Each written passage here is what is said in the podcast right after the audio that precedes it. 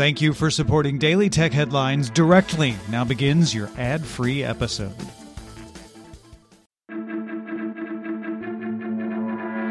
These are the Daily Tech Headlines for Thursday, September 24th, 2020. I'm Rich Straffolino. The Facebook Oversight Board will begin hearing appeals on content decisions on the platform as soon as mid or late October, according to board member Julie Owono.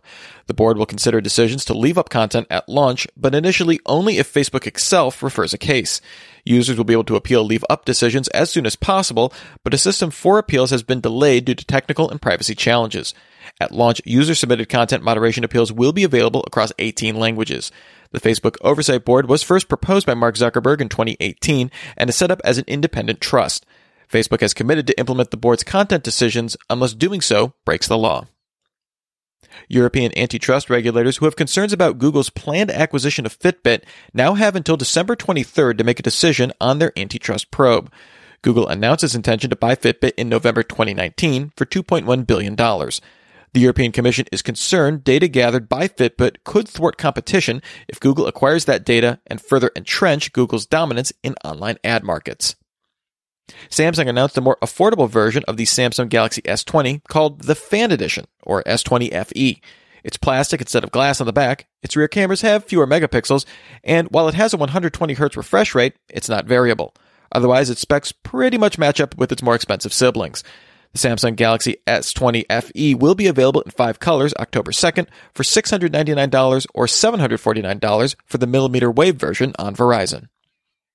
The UK government's NHS COVID-19 contact tracing app began rolling out across England and Wales on September 23rd. The app supports Google and Apple's exposure notification API, as well as scanning QR codes to register visits to specific locations.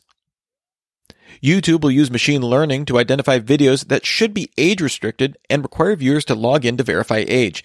In some regions, this will mean looking at profile info, but under some legal jurisdictions, like the European Union, it may require scanning an ID or entering credit card info.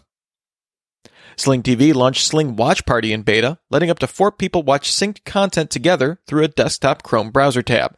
The feature works with live programming and includes a text chat. Watch Party hosts control pausing and rewinding controls. United Airlines will start a pilot to offer COVID-19 tests to passengers. The trial will begin on October 15th and offer tests to passengers flying from San Francisco to Hawaii.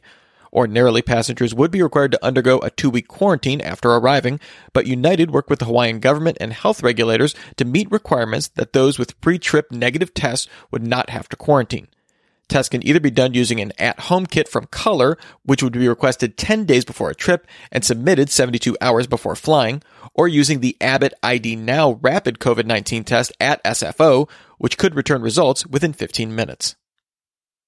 Google released an employee survey which found that 62% of employees want to return to their offices at some point, but not every day. 10% of employees didn't want to come back to the office at all, while 15% said they'd like to come back into the office ad hoc or for specific events. According to an interview with Alphabet CEO Sundar Pichai, the company is working on new hybrid work models to adapt, including rearranging its offices and figuring out more long-term remote work options. In July, Google announced that it was extending its work-from-home policy until July 2021.